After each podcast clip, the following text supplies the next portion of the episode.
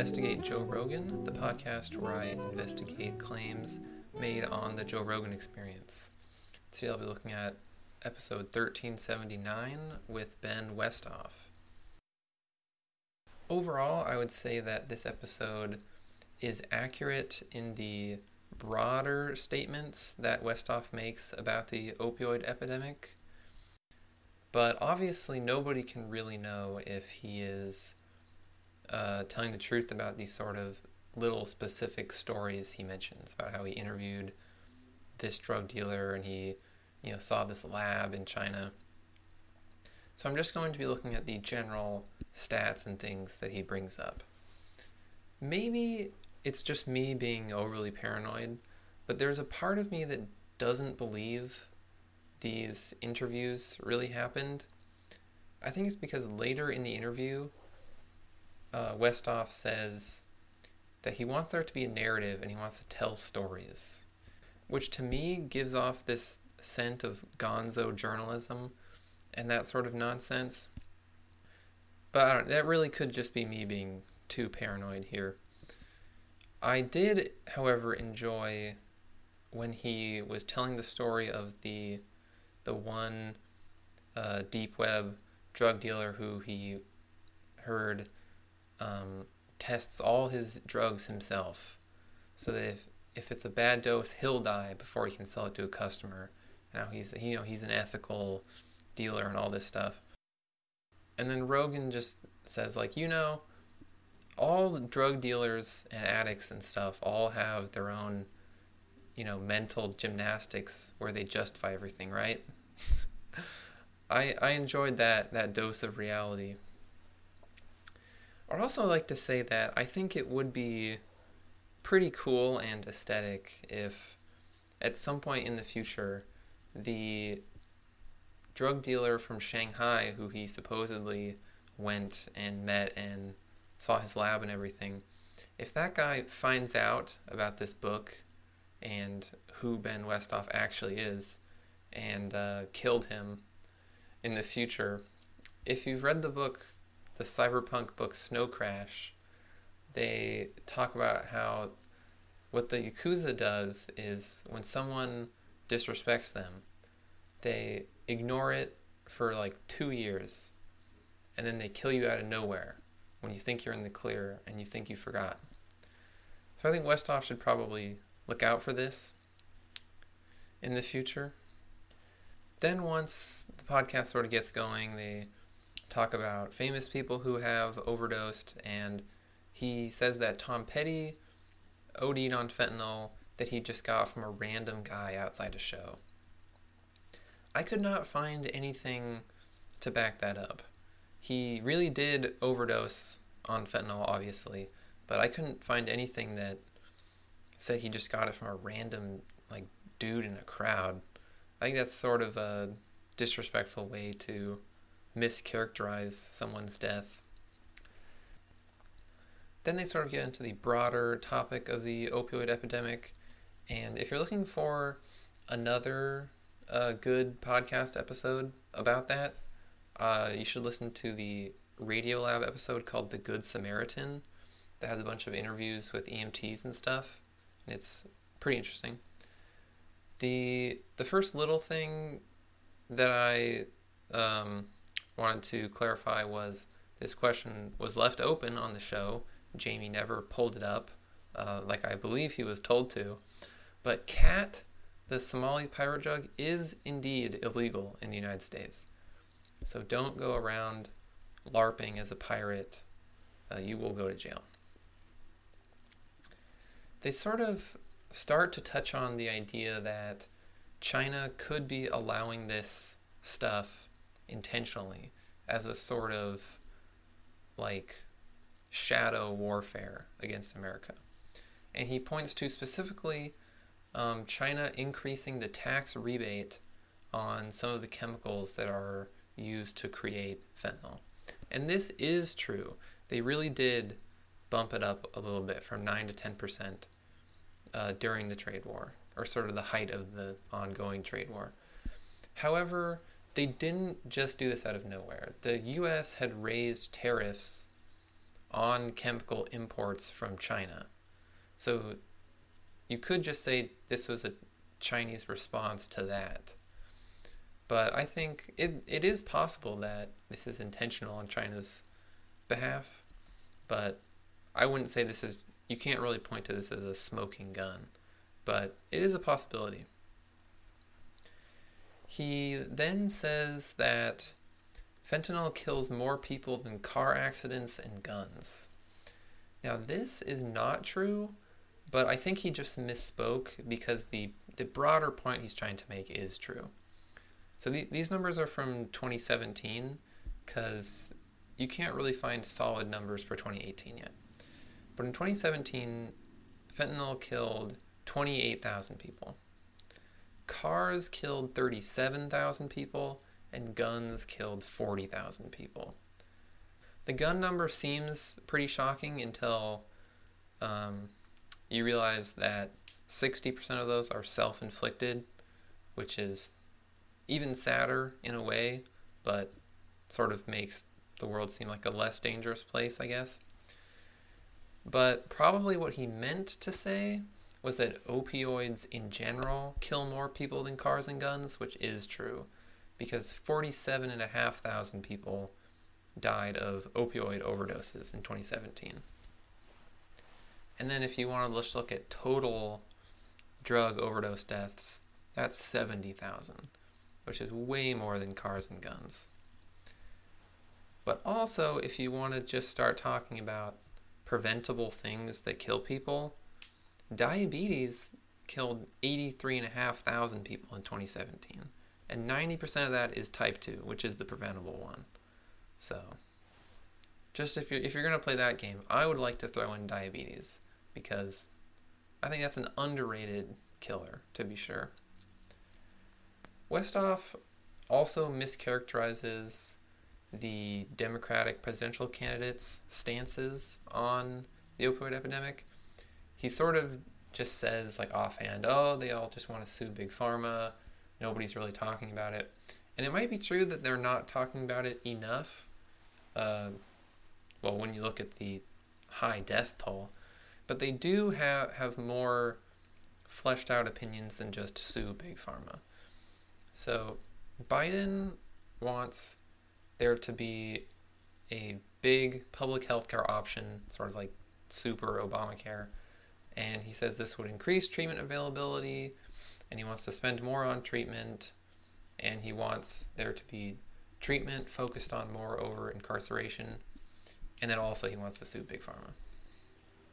And then Warren, uh, Bernie, and Harris have all co signed on the same bill that would increase the federal spending on treatment by $100 billion, which would be a massive increase over the current level of spending.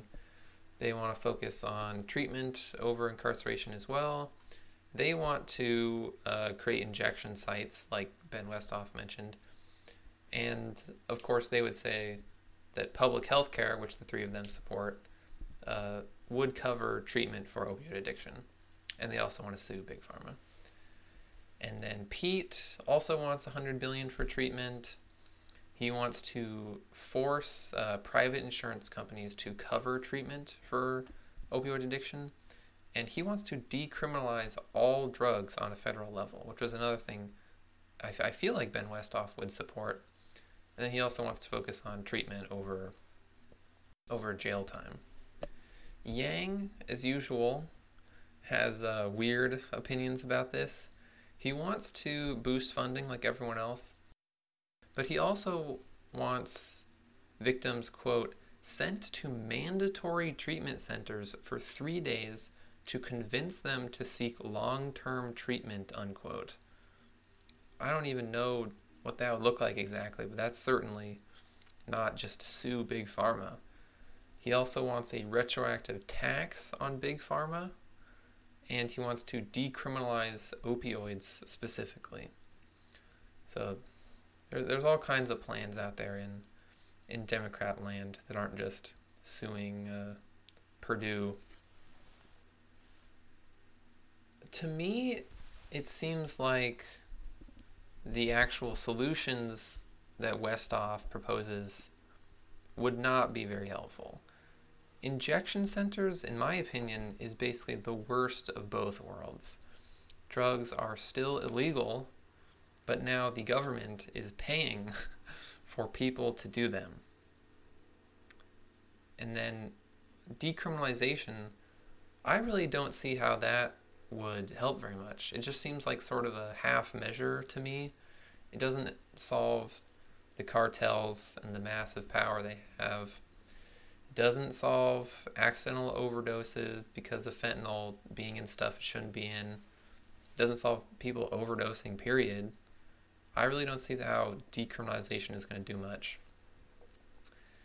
Rogan, as always, is, quote, agnostic about legalization, but I really think that his prohibition comparison is totally true. And I think if you just look at the core of the problem, you should just ask yourself why should something that doesn't violate anyone's rights be illegal? Why? What what is the purpose of a law? I think it sort of gets at a more philosophical question. I think the the way to convince Democrats that you should legalize drugs is to look at abortion and you say, well, we should legalize abortion because if you ban it, people will just get sketchy abortions in like Mexico or whatever, right? And they'll agree. And you say, well, that's it's just like that with drugs. And then to convince Republicans, you say, well, we shouldn't ban guns because then people will just get guns illegally and criminals will still get guns, right? and they'll agree. And you say, well, it's just the same case with drugs. However, I don't see drugs being legalized anytime in the near future because there's no candidate that, that supports it. After general opioid epidemic talk, they get into more just recreational drugs in general talk. And Rogan brings up some miracle cures that any frequent listener will know are a common topic. The biggest one is Regenokine, which he recommends as the the cure for degenerative disc disease and basically any ailment the guest comes on the show with. The, f- the first thing he gets wrong about Regenokine is that Regenokine is not stem cells. They do not shoot stem cells directly into your spine. What Regenokine is, is they take blood out of your body, manipulate it, and then they put it back into you. And it's it is not a miracle cure. The evidence is sort of sketchy. There are studies where it seems to be effective, but then there's also studies where it's not better than a placebo. So the jury is kind of out. It, it could turn out to be successful in the future, but there's just not really enough evidence right now. Um, but he, he usually just mentions like sort of anecdotal stuff with like various athletes and then proceeds to recommend that everyone uh, fly to another country to get Regenokine. The, the other miracle cures uh, that he brings up in this episode, among many other episodes, are ibogaine, which he says is great for substance addictions. Um, kind of just like Regina Regenokine, the jury is still out. Um, there's not really enough studies on enough people to know if that's true. Um, MDMA curing PTSD is in the same boat. It's still a big scientific maybe. You can actually go online and look at they're recruiting people for studies on it right now, actually. And then ayahuasca can help you quit substance abuse. Um, Rogan says it's very successful. Same thing again, there's some small studies, but it, it's far from being confirmed. Now, what is confirmed, and I, I was shocked to learn this, I had, I had heard this many times on JRE, and just always assumed that it was not true. However, DMT really is produced by the human body. I couldn't believe it.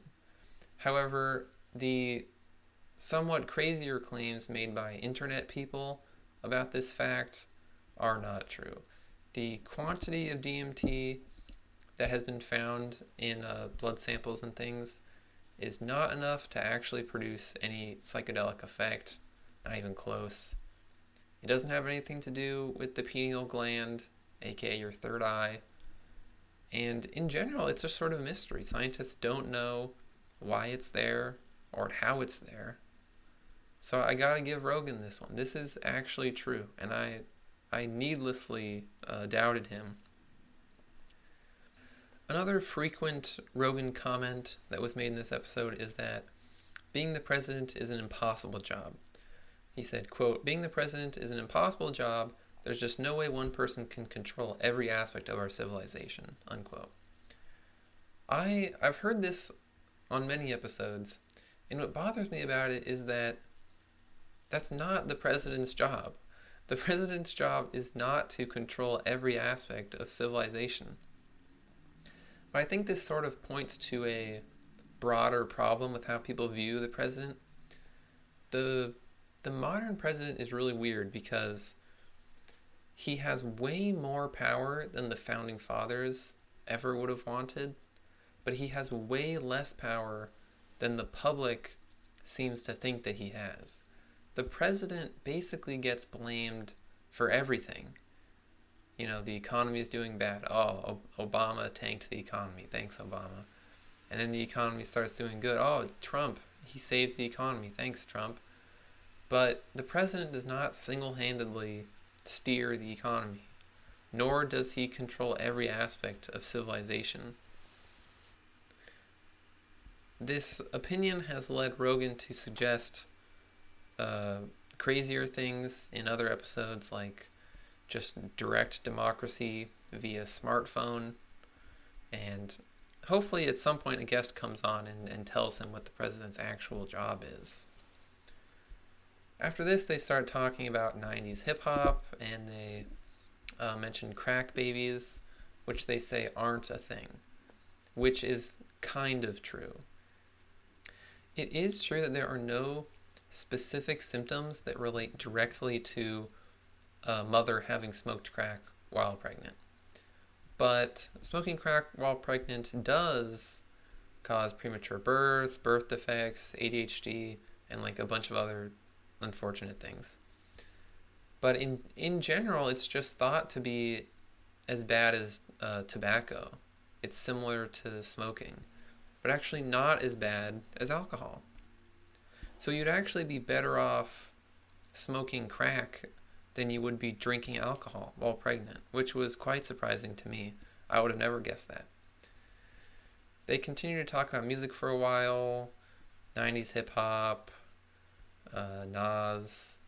Rogan says that music from 2009 and 2019 is basically the same, which I think shows that he really he really keeps up with contemporary music. He really knows what the kids are listening to. Talk about exercising is good for you, etc.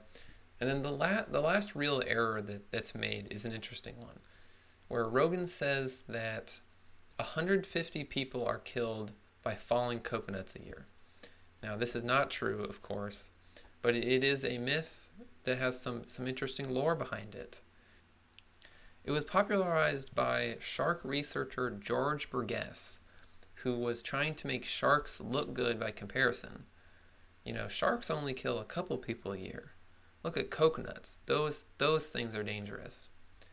And he he got this coconut stat from Club Direct, which was a British travel insurance company.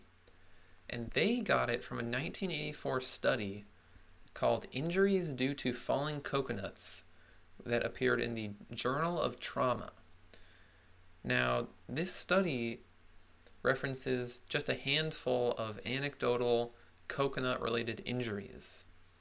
Not uh, no no fatalities, certainly not 150 coconut deaths. So, it is thought that this insurance organization just sort of made up the 150 coconut deaths number to make sharks seem safer to sell people on like traveling to South Africa and stuff. So it's, it's really a, a weird fact that apparently still exists in the uh, public consciousness because Rogan is telling it to people on the internet. That's really all the notes I would have on this episode. Overall, it was pretty informative, pretty factual. I think, again, if you're interested in this topic, the episode of Radiolab, The Good Samaritan, is really interesting. And hopefully, um, as I move forward here, I'll be able to make episodes faster. I'm kind of trying to aim for like one a week. I think that seems doable. And in the meantime, uh, be sure to take everything you hear on JRE with a grain of salt. I think people would be surprised. Really? You think so? Mm-hmm. I think you'd be surprised.